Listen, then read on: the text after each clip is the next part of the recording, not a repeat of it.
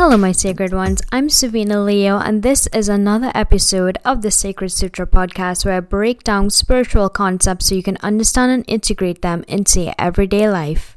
Today's topic is spirituality versus religion, and I might not be able to get everything said in this podcast episode, but I'm gonna try to help you understand the difference and also the benefits of both.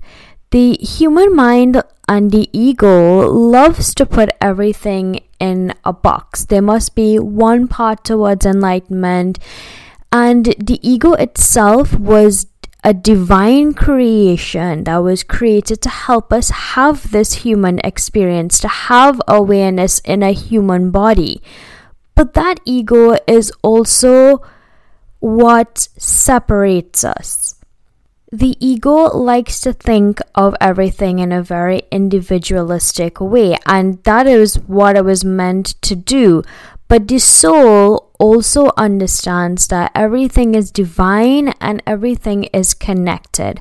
And having a balance between the ego and the soul is really what we're supposed to strike on our spiritual journey. The path towards enlightenment looks different for everyone. For example, the masculine path to enlightenment is sexual retention or sexual restraint, and the female path to enlightenment is through sexual expression. Over the past decades and centuries, the masculine way of spirituality was always at the forefront and given more attention. We need to abstain, we need to go within ourselves, we need to isolate. And that is one part to enlightenment, but the other, more feminine part to enlightenment is a way of expression and creativity and the collective coming together as a coven and really generating spiritual energy. The wonderful thing about Earth is that you can choose whatever path you want, or you can mix those two parts into any color that you would like that fits your life at this very point in your experience. If you want to put it in a in black and white terms, religion is a more masculine way to enlightenment, and spirituality would be a more feminine way to enlightenment. One is not right or wrong or better than the other. The soul has to choose its experience. And because most of us has had the masculine dogmatic religious experience of enlightenment because it has been dominant over the last how many years, people are moving to a more feminine experience and embracing that feminine spirituality.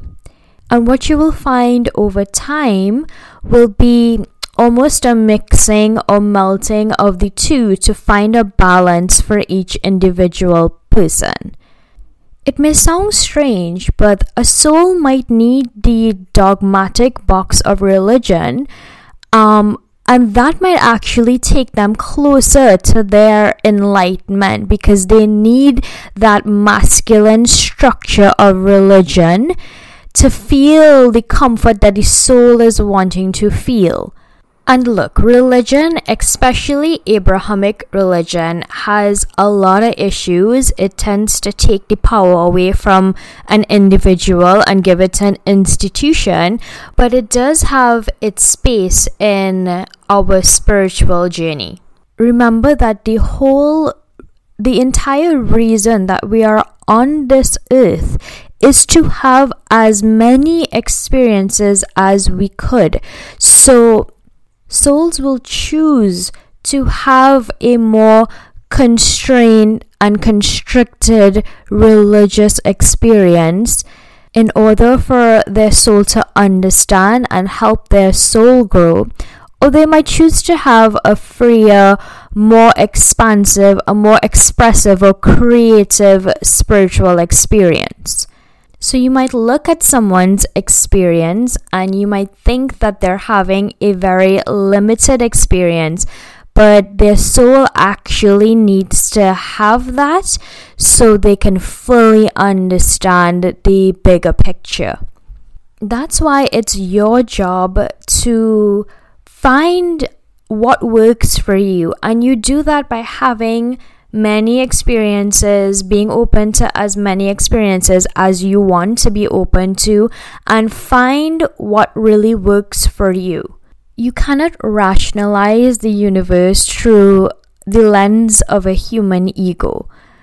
Yet you cannot discount the divinity of the human ego when its role is to help us have awareness and individuality throughout this whole experience. Even though right now the more feminine way to spirituality is on the rise, we have to understand that we cannot discount the male way to enlightenment either it will eventually come to a balance while staying in its polarity and holding space for polarity, yet holding space for a balance of both is having spiritual awareness. The more we don't hold space for both, the more we pit religion against spirituality, is the more they will both go into their extremes, into their extreme polarity, and they will not come to a balance. The question is not is religion right or is spirituality right? The question is what do I need in my life? Do I need more structure? Do I need more guidance? Do I need more expression? What do I need as an individual on my spiritual journey towards enlightenment? What does that look like? They both have pros and cons. They both have a light and a shadow to them.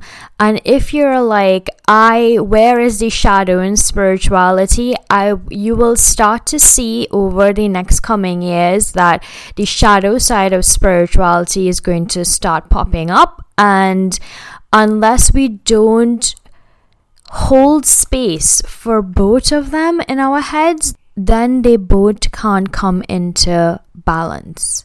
If you need help with finding a spiritual path that works for you, feel free to click the Work With Me button in the show notes. As always, you could find me on Instagram at I am Savina Leo. If you would like companion journals to some of my podcast episodes, feel free to check out my Patreon. It will be linked in the show notes. I have really helpful journals on chakras and self love. Hope this episode gave you some sort of insight, and until next time.